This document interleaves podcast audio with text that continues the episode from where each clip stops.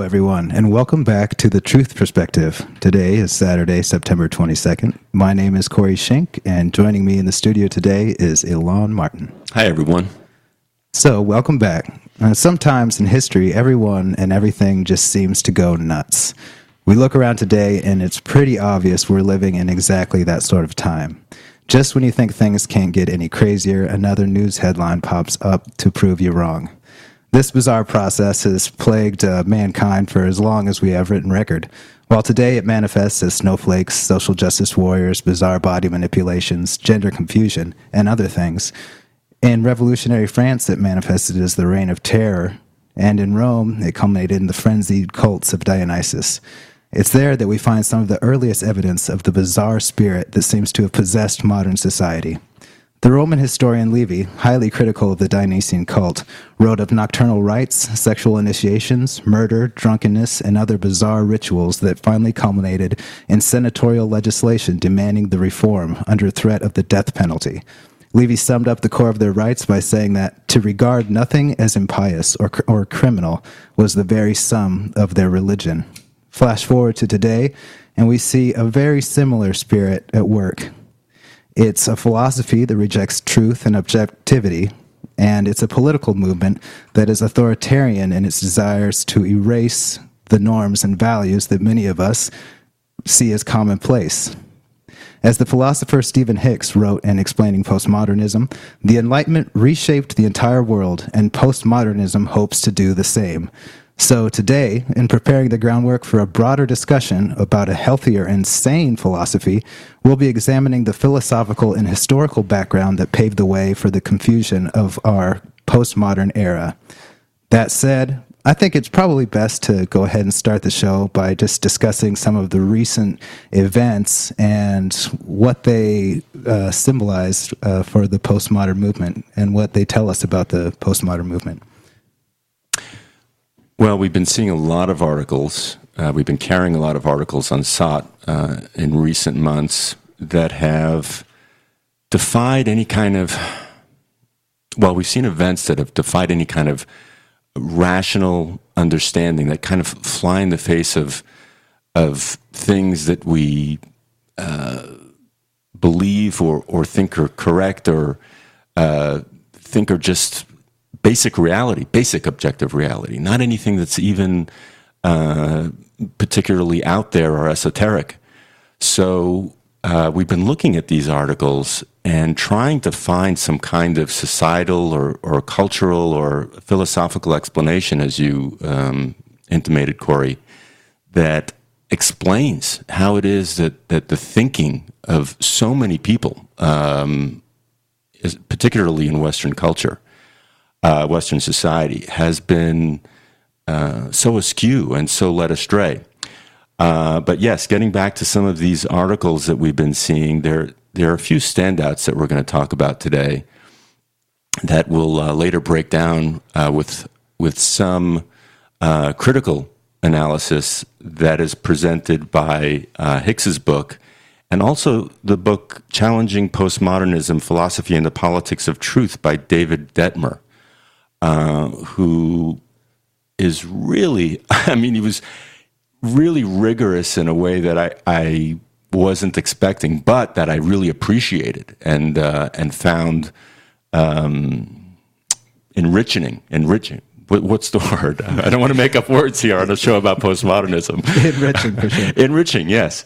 That if you follow his line of reasoning, his line of logic and reason,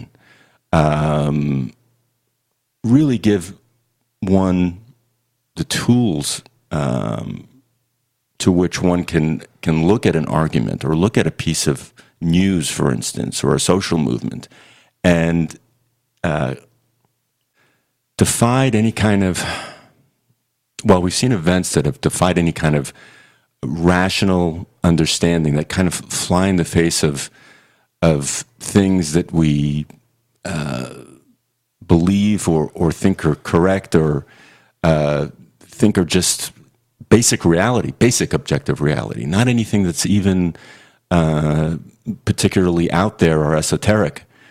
So we've been looking at these articles and trying to find some kind of societal or cultural or philosophical explanation, as you intimated, Corey, that explains how it is that the thinking of so many people, particularly in Western culture, Western society, has been so askew and so led astray.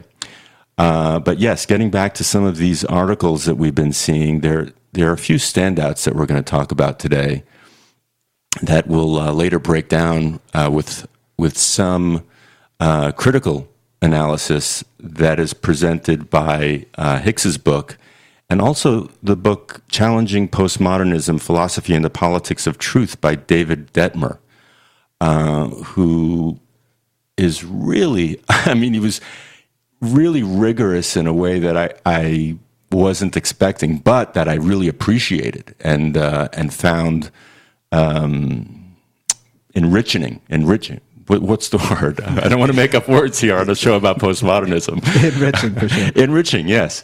That if you follow his line of reasoning, his line of logic and reason,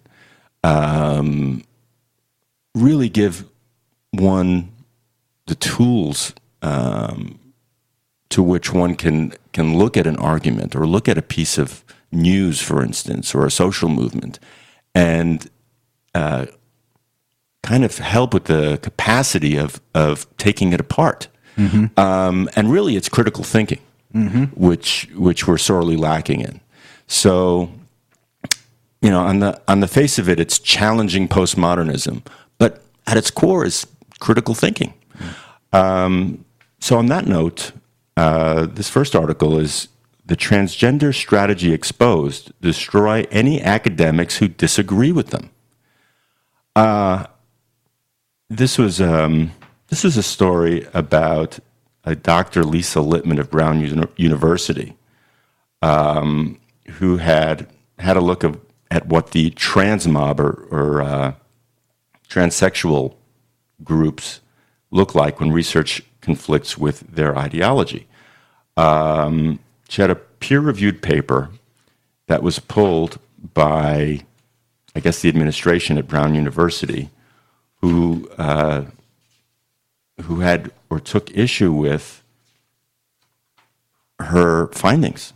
The article says, a transgender lecturer orchestrated a smear campaign against academics across the UK in which universities were described as dangerous and accused of, quote, hate crime if they refused to accept activists' views that biological males can be women, it can be revealed. So the story goes on. Natasha Kennedy, a researcher at Goldsmiths University of London, who is also understood to work there under the name Mark Helen, that's a male name, faces accusations of a ludicrous assault on academic freedom after she invited thousands of members of a closed Facebook group to draw up and circulate a list shaming academics who disagreed with campaigners' theories on gender. And the article goes on to say, I can't find any explanation for how a single person claiming to be a woman can also be working for the same institution as a male under an entirely different name. No explanation is offered anywhere, and it is hard not to note the similarity of this alter ego to schizophrenia. The online forum seen by the Times also revealed that members plotted to accuse non-compliant professors of hate crime to try to have them ousted from their jobs. Reading, Sussex, Bristol, Warwick, and Oxford universities were among those deemed to have, quote, unsafe departments because they employed academics who had publicly disputed the belief that trans women are women, or questioned the potential impact of proposed changes to gender laws on women and children. So essentially what we're seeing here is a level of aggression, a level of attack, because people are not buying into the extremely subjective point of view that men can be women, or vice versa. And that if you don't agree with that, you are somehow against these people in particular, that you are somehow negating their existence. So, you know, it's taken this to such an extreme level. It's taken subjectivity and irrationality to such an extreme level, especially as it focuses on the very careers and livelihoods and well-being of academics who are attempting to maintain some semblance of objective biological truth. Oh yeah, there's definitely a real war going on, isn't there, against any sort of academic who states that there's a biological difference between the sexes. Wasn't there? I think there was another story about a Swedish professor who was going to be fired because they stated that there was a biological difference between the sexes. That's, you know, tantamount to a hate crime these days because of this postmodern theory about gender roles and transgender theory. But yeah, could you tell us a little bit about that story? Well, this was a story that SOT just carried. A university professor in Sweden is under investigation for, this includes anti-feminism as well, by the way. Anti-feminism and transphobia, after he said that there are fundamental differences between men and women, which are, quote, biologically founded, and that genders cannot be regarded as, quote, social constructs alone, reports Academic Rights Watch. So this professor, Germond Hesslow, is a professor of neuroscience at Lund University. He holds dual PhDs in philosophy and neurophysiology. And apparently he may lose his job because a full investigation has been ordered, and that there have been discussions about trying to stop the lecture that he wanted to present or get rid of him or have someone else give the lecture or not give the lecture at all. He was ordered to attend a meeting by Christopher Larson, chairman of the Program Board for Medical Education, after a female student complained that Hesslow had a, quote, personal anti-feminist agenda.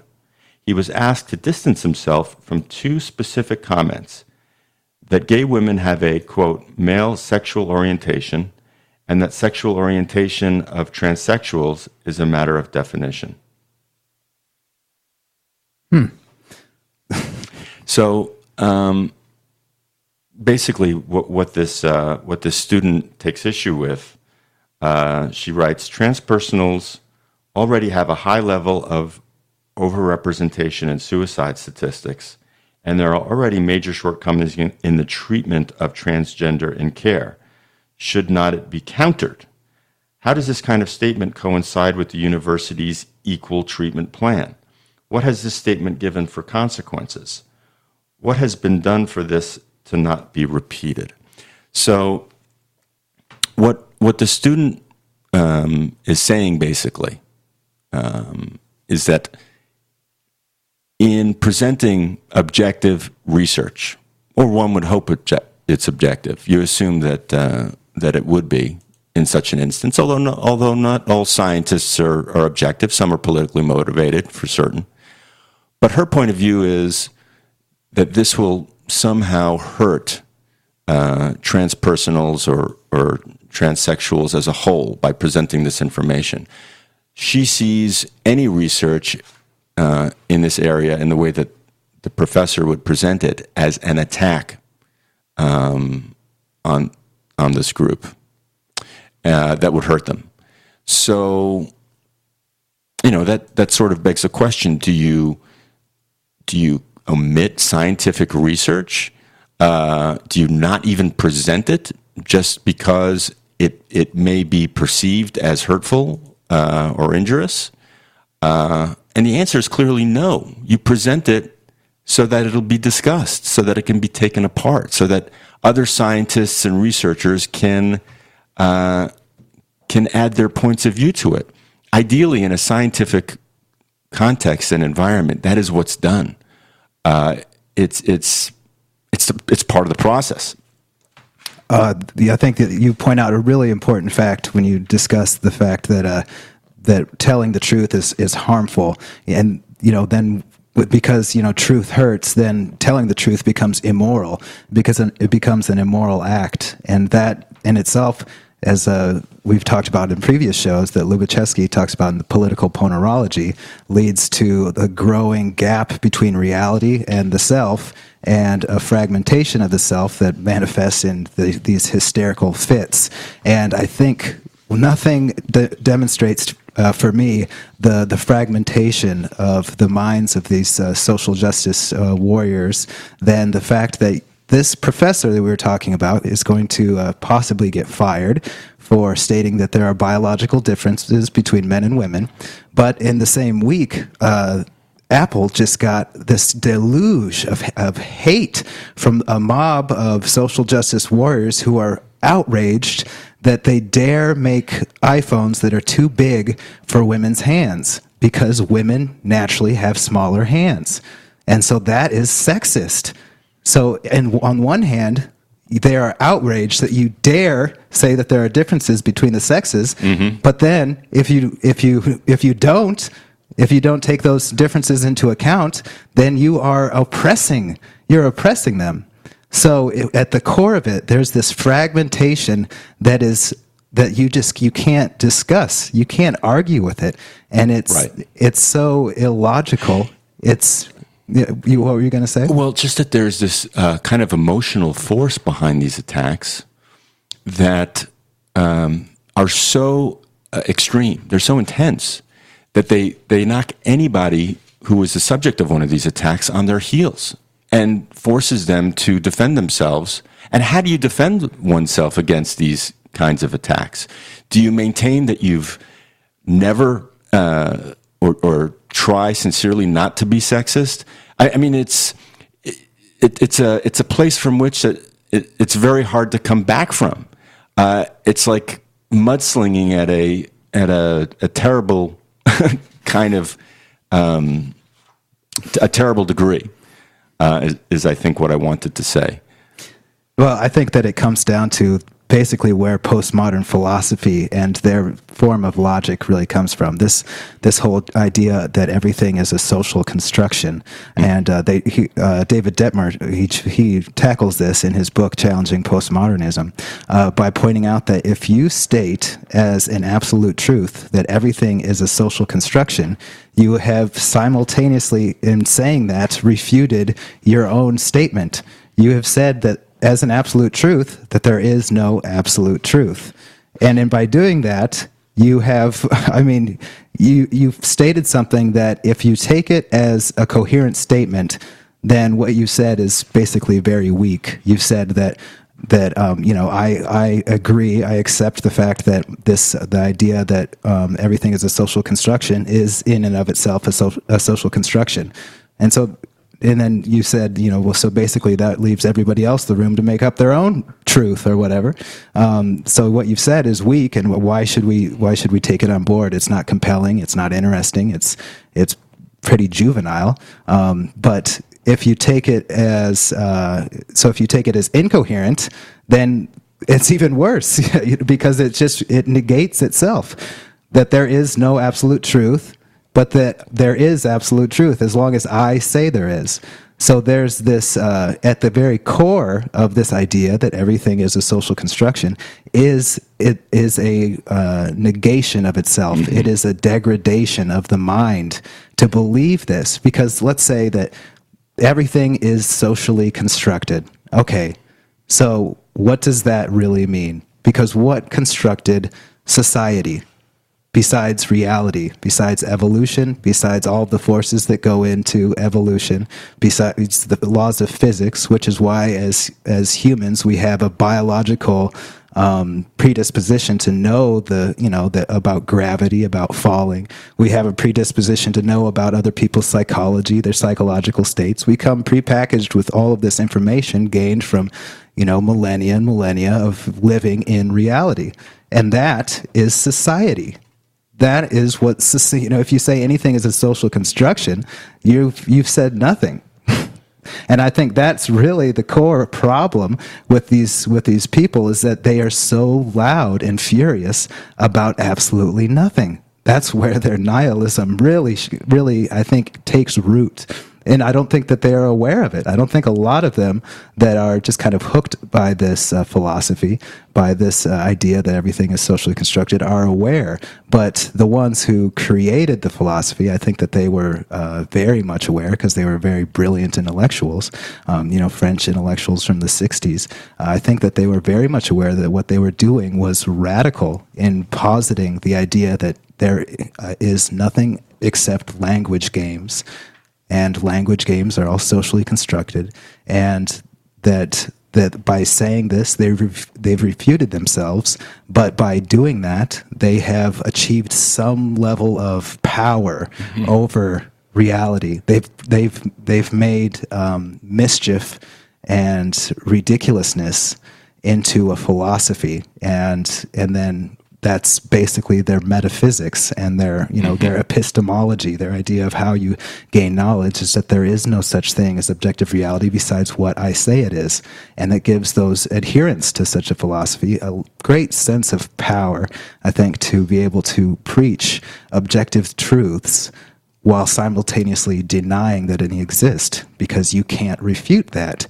I mean, on a philosophical level, I mean, you can refute it, but it's still, just by doing that, by diverting you into this like philosophical stance that makes no sense, it's confusing, and it's like what Lubaczewski calls a reversive blockade, mm-hmm. where you focus on this thing that they've said as if it's an absolute truth, and by doing that, you've lost some energy. Maybe if you find that maybe there's some truth in the middle, maybe there is some social construction in reality, maybe they're kind of right that there is a lot to do about language games or whatever.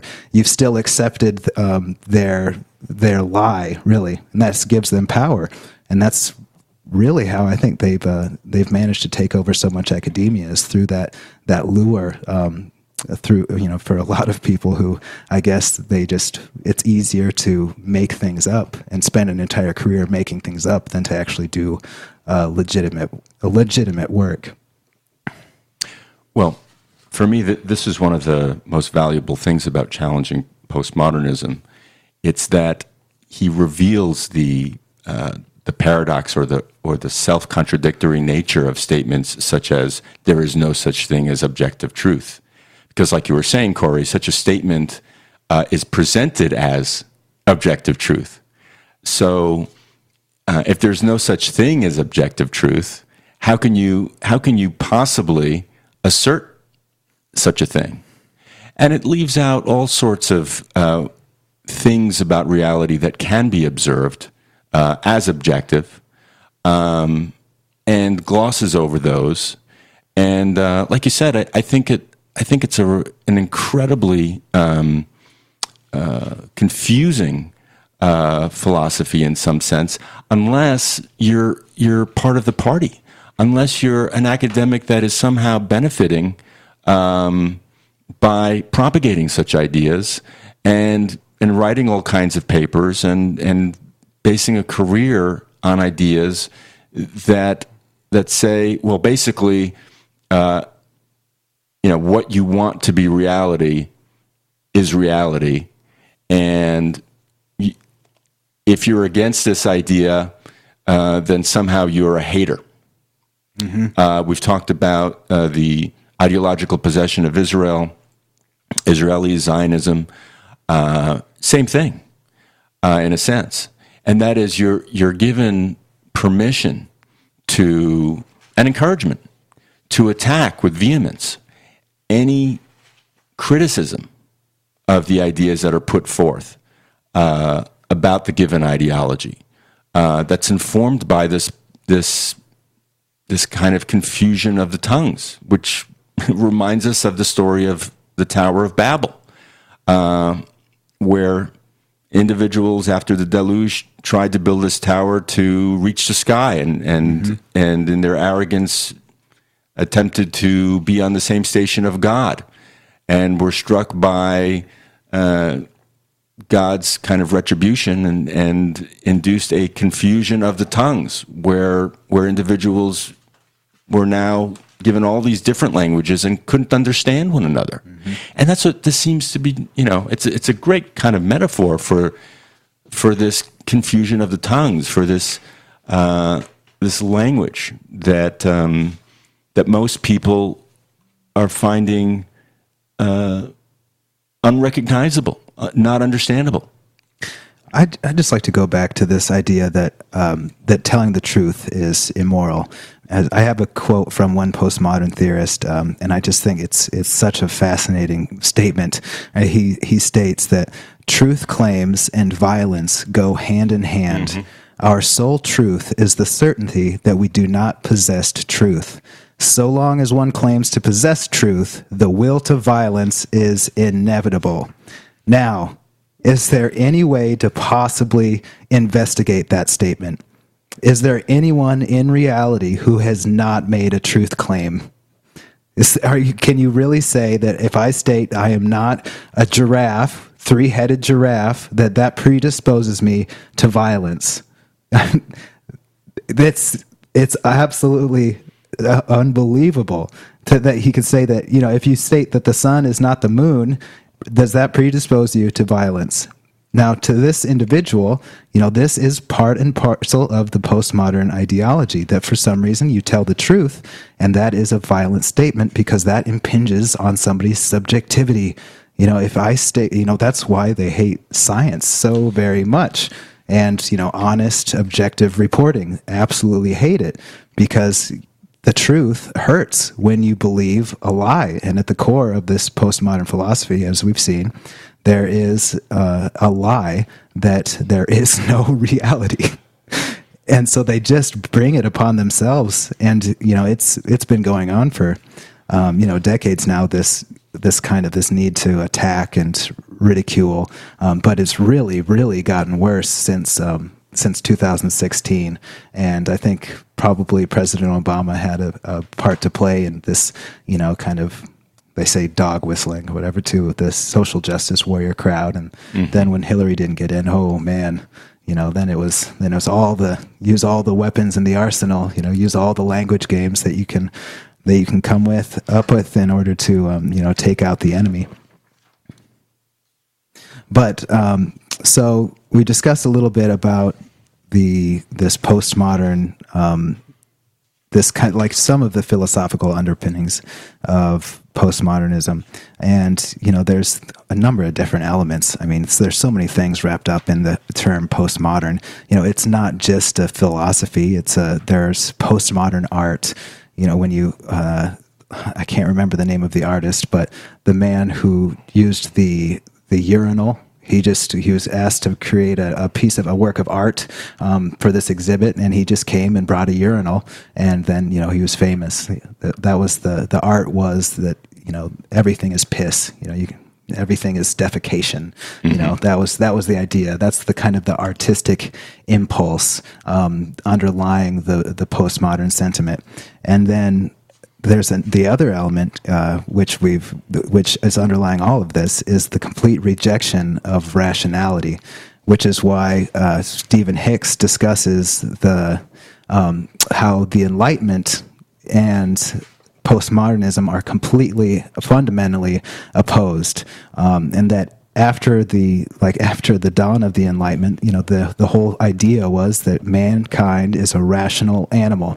And with rationalism, you get individualism, you know, individuals exercising their reasoning in order to pursue their own gains and that maximize their own gains and that also are beneficial to other people. And when with that, you have, you know, that really propels or that justifies a system of capitalism, of industriousness, of science, and of technology, because all of these people are exercising their reason, and the state, the big brother, is supposed to just kind of back off, let everybody do their thing, don't intervene, don't use a heavy hand, and society will function optimally. You know, this is the whole free market ideal.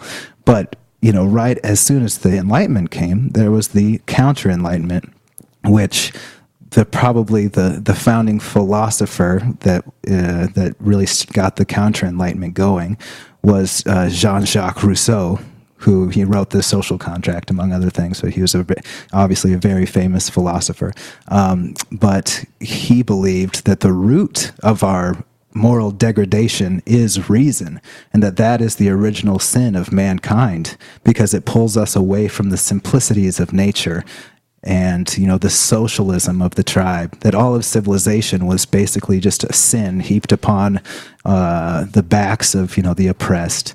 And so he really gave voice to the earliest socialist philosophers. And so, I mean, you can see socialism and then Marxism as scientific socialism as being this counter-enlightenment, this mega counter-enlightenment project that's against individual reasoning and that's for collectivism and this, what we could look at today as this more postmodern anti-rational effort. But Rousseau, he influenced generations of philosophers, and the Jacobins in the French Revolution, they were the ones that they looked up to Rousseau as their leader, that he was, you know, like their Christ figure, that there was no one as high and as saintly as Rousseau. And they're the ones who, you know, really kicked off all the beheadings and the murders and, you know, took the French Revolution down the dark path that it did.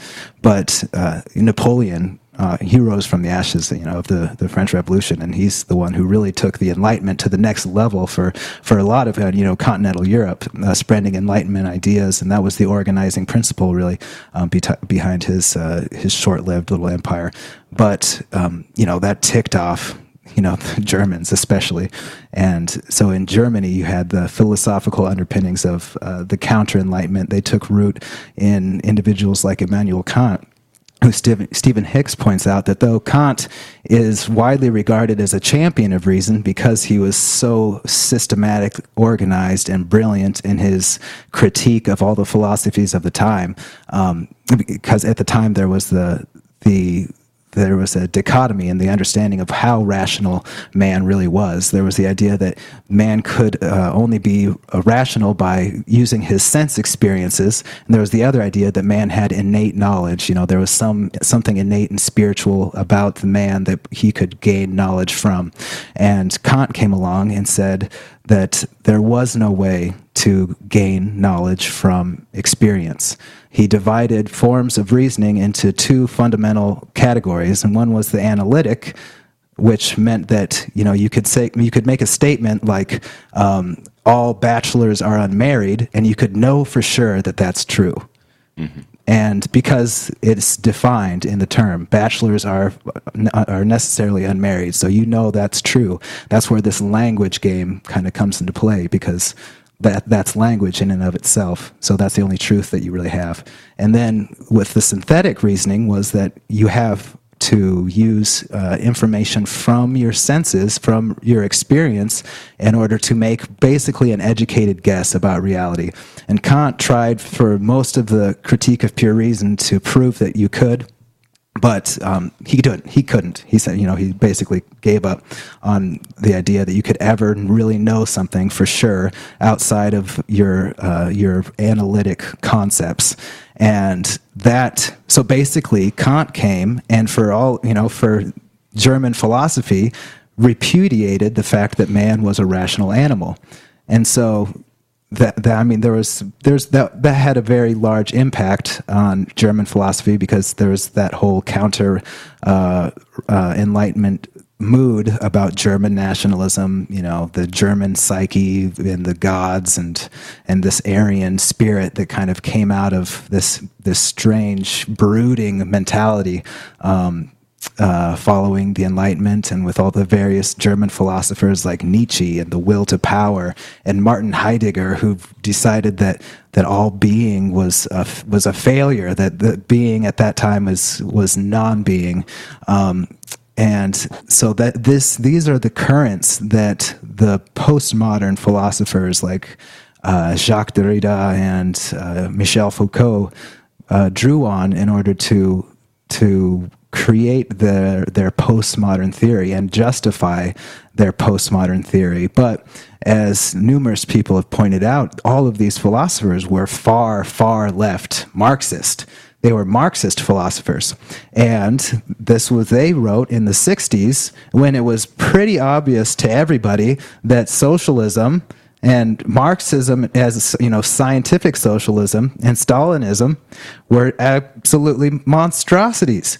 I mean, you couldn't possibly point to evidence that they were the superior system to the more Enlightenment-based, capitalistic system. Even though there's obviously problems in the latter, but the former were just life-draining, stifling monstrosities. And people were becoming more and more aware of this. And then you have these Marxist philosophers come out and basically say that there is no truth. Why even pay attention to the evidence? Just don't even look at it. It's all language games. So you get the impression that they were basically, like the kid who just like, well, if I can't win, nobody can win. Just knock over the game, the board. So what you're saying basically, Corey, is that cultural Marxism and postmodernism are developments that have left the way open to people introducing all kinds of ideas and ideologies that suit them. Well, you didn't say this in particular, but it would seem to me that it would just suit their own proclivities, their own ideas for how things should be, that don't require any kind of rigorous acknowledgement of evidence, right, or objective facts. Right. It's like they, there's still this counter-Enlightenment spirit that's at the heart of it that, hates reason and hates everything that, that the West, quote-unquote, stood for in this liberal, secular liberal humanism, that spirit. And yet their project, scientific socialism, was a failure. Huge bomb. Just massive, couldn't have been uglier. National socialism, bomb, horrible, just massive, disgusting failure. And so these intellectuals still, it seems, pursuing similar goals of that kind of that Dionysian spirit we talked about in the origin of the show or in the beginning of the show. They decided that they would just make everything up on their own. If you can't have a system that runs functionally based on objective knowledge, then obviously the problem is knowledge.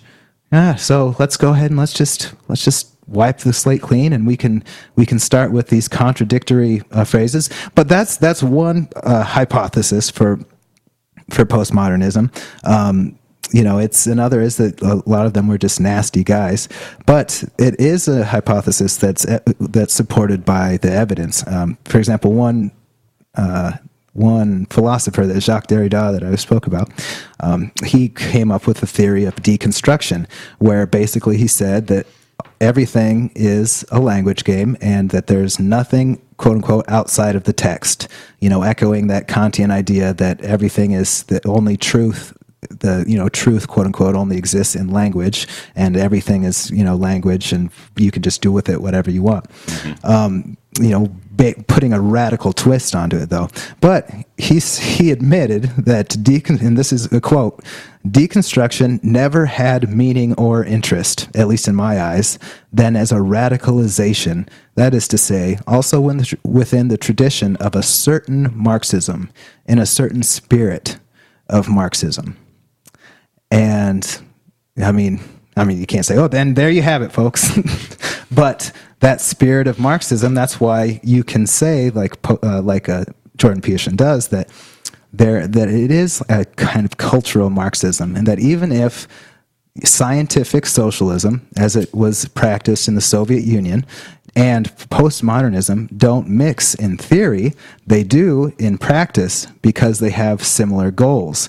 Except the one thought that by using schizoidal ideas, you could radically restructure society to get what you want, which was power. And they did get that, but it failed, and everybody saw it fail, and so now you had to take a different tack at it. So with the same spirit, these similarly probably schizoidal individuals decided to create their own fantasy, basically, and then using the attractiveness of philosophers, and the mysteriousness of the early philosophers, and their own mystique, and the mystique of, this crazy postmodern art movement. They seduced a lot of intellectuals, and no doubt a lot of willing Marxists and people who, people of the criminal temperament, who see in this just one way of achieving their own kind of homeostatic goals of power, of perversion. As one postmodern theorist wrote, and I think it was in the 70s, basically this postmodern theory was sadomasochism. It was pleasure through pain. That's how he described it. Mm-hmm. And so, the people who follow, who like that, clearly they're not the... Yeah. Well, there's some truth in that, isn't there? Because a lot of these people, the postmodernists, the radical liberal left, especially in the West, assume all kinds of pain and anger and emotion once their philosophies or political points of view are questioned. They immediately assume a defensive, aggressive stance. It's kind of like a switch goes off in their minds, and they have conditioned themselves to go into some kind of a attack mode. So that's very interesting. And I have a little Jacques Derrida story for you, little interlude. When I was in college, postmodernism was beginning to, I think, this was the early to mid-90s, and it may have been, I think it was around for several years prior, but there was a lot of material and a lot of classes taught. Well, maybe not a lot, but there were certainly a few on postmodernism and that tried to validate it. And in any case, I was invited to a lecture by Jacques Derrida. And so I went. I had seen him at NYU walking around in the streets with his big cape and his hat, and pointed out to a friend, "Oh, that's Jacques Derrida," not really knowing much of his philosophy, except that he had this aura of being at the very pinnacle of intellectual achievement and stature. So I went to the lecture with a few friends, and lo and behold, the guy... gave the lecture in French, and since I didn't speak a word of French, I was spared 2 hours of confusion of the tongues. And in retrospect, I'm thinking, oh, that was probably a good thing. And then went out on a date with someone who was there. But anyway, I digress a little bit. That was quite an encapsulation of how we may have come to this point in time, Corey, where the forces of Marxism, postmodernism, and just a championing of subjectivity has reached this all-time hysterical fever pitch in the minds and in the souls of a lot of people. Mm-hmm. We talked about a few different articles before that were illustrative of what we're seeing. There was one more that I wanted to include here because I was quite stunned in reading it. This was about a professor who had written a research paper on the differences in sexes. It comes back again to the differences in sexes. The paper is called Greater Male Variability Hypothesis. And basically he asserts in this paper, the professor's named Theodore P. Hill, incidentally, and He is a professor emeritus of mathematics at Georgia Tech and a research scholar in residence at the California Polytechnic State University in San Luis Obispo. No slouch, this guy. So basically, he wrote about and researched the idea that among men, there was greater variability in the amounts of idiots as well as geniuses. So feminist academia took issue with this, and he's not even going the more direction with all this and saying that some men are better suited to certain positions. He's saying we more highly represent the idiots in the population as well as the geniuses, and for that there was a campaign not to have his research published. That was successful in two different journals.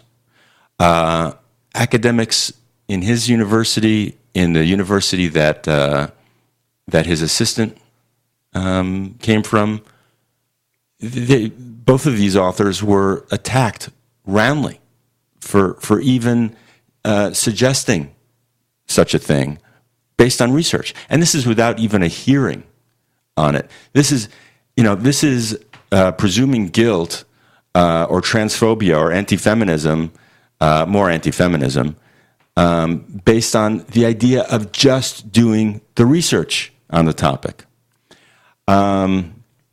So it was pretty disquieting to read. The article, again, is called Differences Between the Sexes, and along with the other two articles we made mention of earlier, I think really helpful in understanding how far this has gone. Because academia is where ideas come from.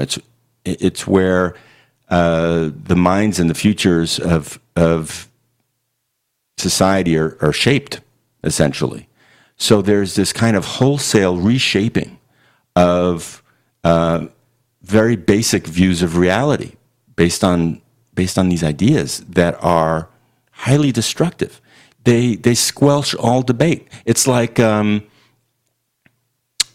even discussing Israeli policy towards Palestinians is called anti-Semitism. That's a very kind of easy analogy here. You can't even discuss it. It's verboten. It's something that just to even question it is... or should be illegal and called hate crime. And we're in a very sorry state right now because all of this is trickling out in all sorts of different directions. Well, I think that's interesting. You point out he was shut down just for looking for evidence, just for researching. And one of the whole outcomes of embracing a postmodernist idea, postmodern philosophy of life, is that you reject truth and you reject evidence. And by doing that, you level the playing field between the worst oppressors and their victims. Because it's just one word, your word against somebody else's. And so, who really cares? Who knows the truth, really? And it leads to this Me Too mentality that we have. It leads to the this Kavanaugh, attack where there's just so many holes in a story, and it just seems so suspiciously contrived and so many strange connections. But at the same time, you have to accept it because you shouldn't blame the victim. And who knows if, if there's evidence or not? Who cares if a few? How did that woman say it? If a few innocent white men go down in order to take down the patriarchy, there's one part of what David Detmer calls the political economy of truth rejection. Because when you embrace an anti-truth ideology, it relieves everyone of their responsibilities. And we all have our own opinions. So who's to say who's right or who's wrong? And, opinions being what they are, I have no duty or responsibility to verify them. I mean, I can just make up my opinion, and it's, and then you have to accept it. So basically, that gives me the power to do whatever I want, or to make whatever claims that I want, and to, you know, whine and throw tantrums. And you have to accept my subjective truth, quote unquote, you know. Right. Detmer also says, let us consider the position held in common by various, quote, feminist standpoint theories, as Mary E. Hawksworth terms them. This position holds, according to Hawksworth's summary, that knowledge is always mediated by a host of factors related to an individual's particular position in a determinate socio-political formation at a specific point in history. Class, race, and gender necessarily structure the individual's understanding of reality and hence inform all knowledge claims. But once again, if the claim that class, race, and gender necessarily structure the individual's understanding of reality and hence inform all knowledge claims is itself a knowledge claim, then surely it too must be understood as issuing from an understanding that has been structured by class, race, and gender.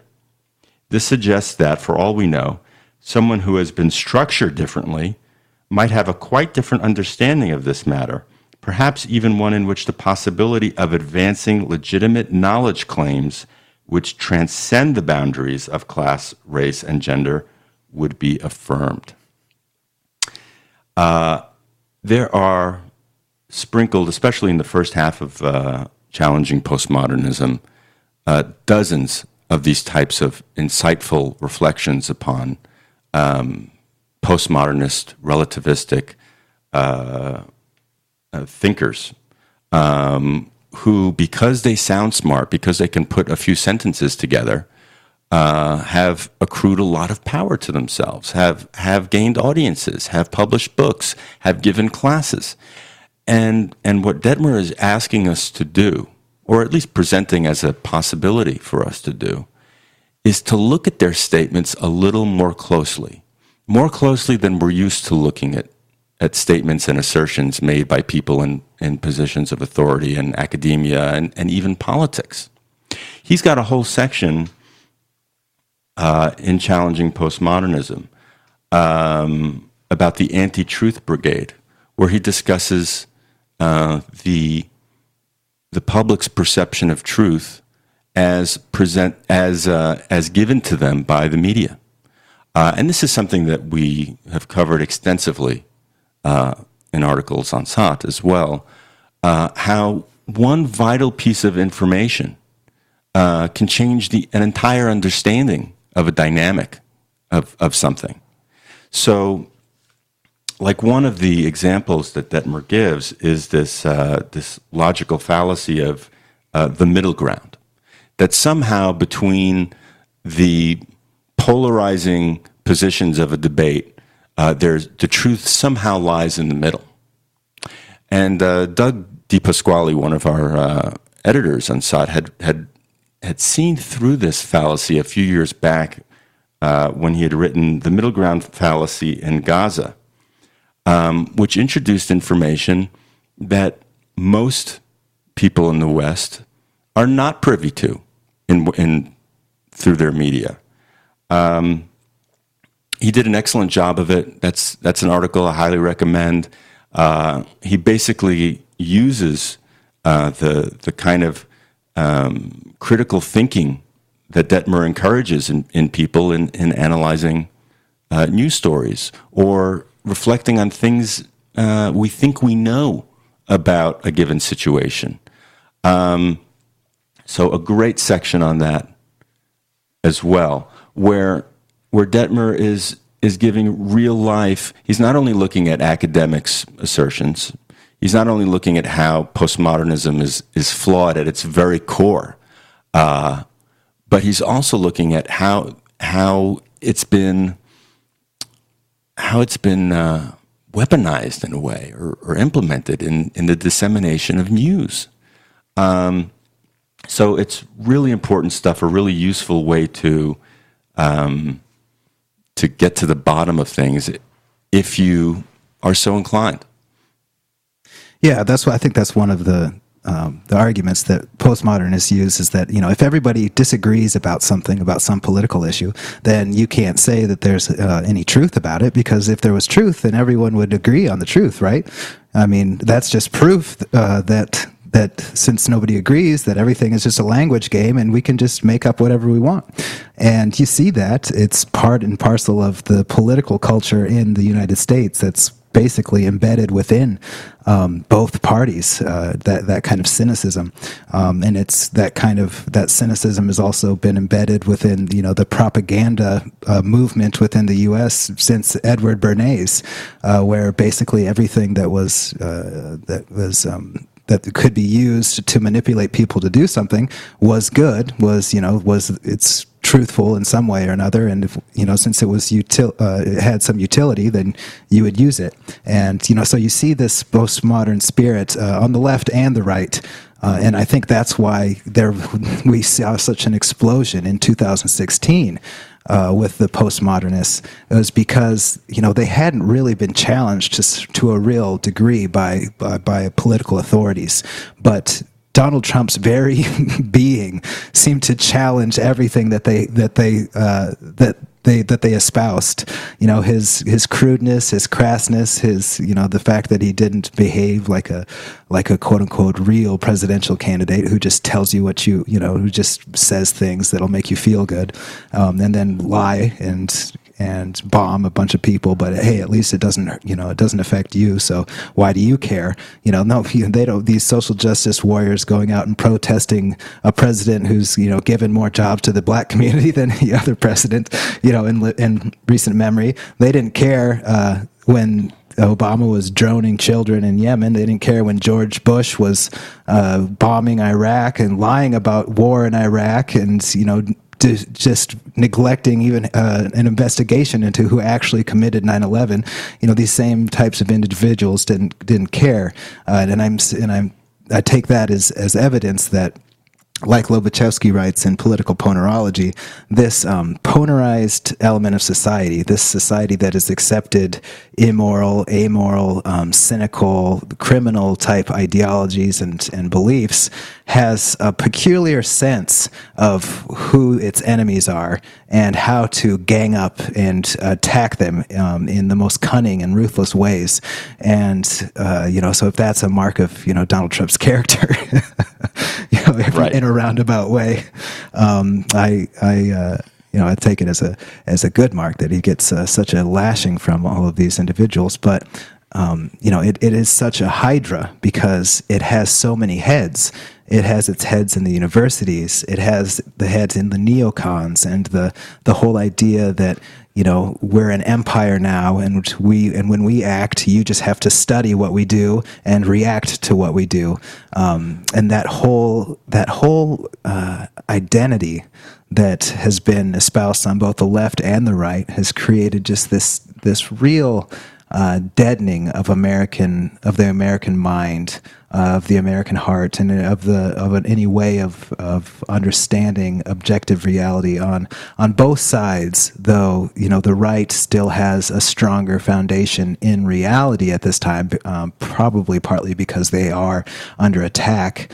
They know that their values and their norms are under attack, and they can sense it. And, you know, like any group, they act accordingly in one way or another. They try and mount a defensive to defend the president. You know, the president that they see as being the legitimate president of the United States, and they gain different evidence. But yeah, that's back to what I was saying about the argument from disagreement. That there is just because there's disagreement in any field, that doesn't mean there isn't truth, because, you know, you have different kinds of evidence, which would explain why there's disagreement. You know, if all the information you receive is from CNN, and another person gets their information from a multiple different sources, and, you know, gleans through it, you're going to naturally probably disagree because your evidence is different. You know, right. You don't both have the same quality of evidence, and most people don't gate their evidence conscientiously. It's given to them by a media that uses them as that just, as a spectacle. Look at this new spectacle. Let's put this new school shooting up. We'll air it for 24 hours straight because this is what gets us ratings. At the same time, too, you also have, in order for there to be a disagreement, there has to be some fundamental essential agreements in order for there to be something that you disagree on. So you can disagree all you want about how to deal with a school shooting, but implicit in that is all of the agreements about how a school shooting is wrong, how it's, morally bad that, someone's going and killing a lot of children. Or in a scientific field, you may disagree about how a cell does a certain thing, but you have to have a huge amount of agreement as to what a cell is and what it isn't. Mm-hmm. Some basic things about its functioning, its purpose. You're not going to, disagree about one cell's functioning here and then, at the same time, you're talking about a cell as if it's a giraffe, and then this other person is talking about it as if, it's a square. Does that make sense? Absolutely. When you use the analogy of the school shooting, Adam, I was thinking about all the information that isn't presented to us about a lot of shootings. Mm-hmm. All the facts, all the witnesses that have seen things that are completely inconsistent with the version of the news that we're getting and mm-hmm. shoved down our throats, and those facts, for instance. There wasn't one shooter, there were three. And two of them looked like they were dressed as, mm-hmm. SWAT officers. That's a good point. In order to do something about a school shooting, you have to understand what it is exactly you're talking about. When you talk about a school shooting, do you mean the school shooting where, there were multiple shooters and the evidence is suggesting that there was a government involvement of some sort? Or are you talking about... something that happened when I was a child in middle school was there was two kids who wrote out a plan for how they were going to shoot up a school, my school. And, they had sleeping pills and they were going to give it to their parents to kill their parents. And then they're going to go to school the next day and shoot it up. Those are two very different scenarios. They're essentially both school shootings, but the way that you go about dealing with them is completely different mm-hmm. because they're two very different things, and that nuance is something lost in all of this talk about, just because there's differences, we'll never come to any kind of real understanding about what we need to do. Right. Well, yeah, I think that gets back to the fact that when you read their arguments, really, you get the idea that they have put absolutely no work into actually thinking. No thought at all. No thought at all. It's just, it's absolutely pathetic. But really, how can you possibly expect anything more from a philosophy that says there is, nothing but, whatever you make up? Obviously, you don't need to think. You don't need critical thinking, and that's. When you get rid of rationality and reasoning, what are you left with? Nothing. For these snowflakes, you're left with just this crazy follow whatever your whim, your emotional experience is, and you see the madness. It's absolute madness. And if anybody tells you that you're mad, then you get even madder. You get crazier and you start frothing at the mouth. And if you're on the other side, if you're a conservative, all you have left is your traditions.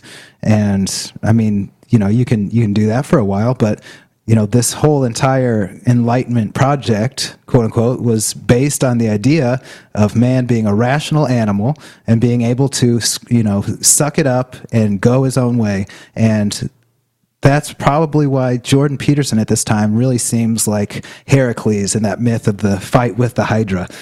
He comes out and he is reasserting the fundamental axioms of Western civilization that have made it a success, and doing it in a way that basically beheads the Hydra in one blow.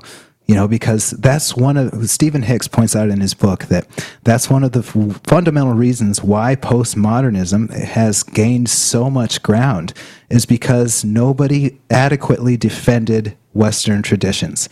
There are too many people who saw in postmodernism a tool, and they used it cynically because all these ideas empowered them. It made it easier for them to write their papers. It was a justification for lying to the electorate, for, you know, basically using the media for whatever you want. It just made sense in the running of, you know, the empire. This whole postmodernist ethic was utilitarian, and so very few people actually came out and said loudly. And also, I mean, the fact that there wasn't the technology, you know, so even if a philosopher or a conservative or some traditionalist were to come out and say it, they didn't have the kind of platform that Jordan Peterson has in order to spread this defense of the mind, of the rational mind, because that's pretty much at this point in time.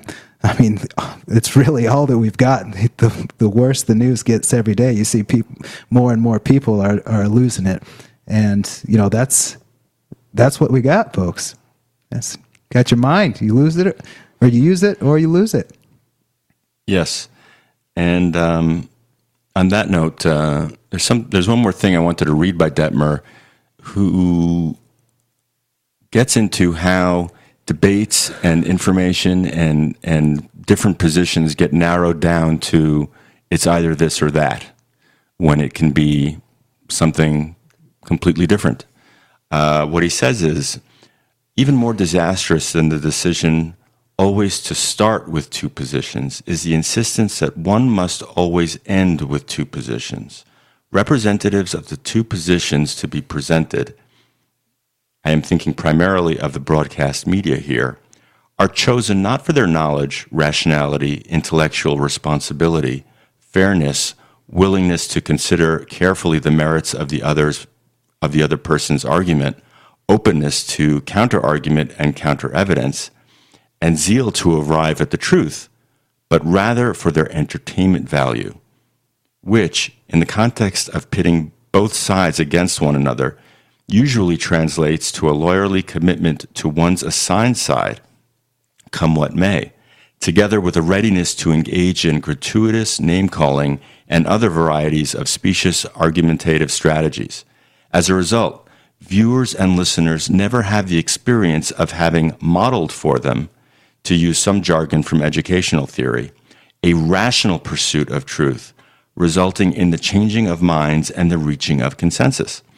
It is little wonder that so many of those who saturate themselves in the mass media feel, perhaps even without ever thinking about it explicitly, that minds never are changed by rational arguments. And this is where, as you were saying, Corey, Jordan Peterson comes in. Because, you know, he is that guy who is committed to the truth. He isn't out there to be entertaining or to maintain a position solely because it's his position. So there you have it. Well, everybody, I think that we've covered a pretty good amount of ground here regarding postmodernism and its philosophy, its social effects, the Marxist underpinnings, and all of that fun stuff. So I think that probably does it for today.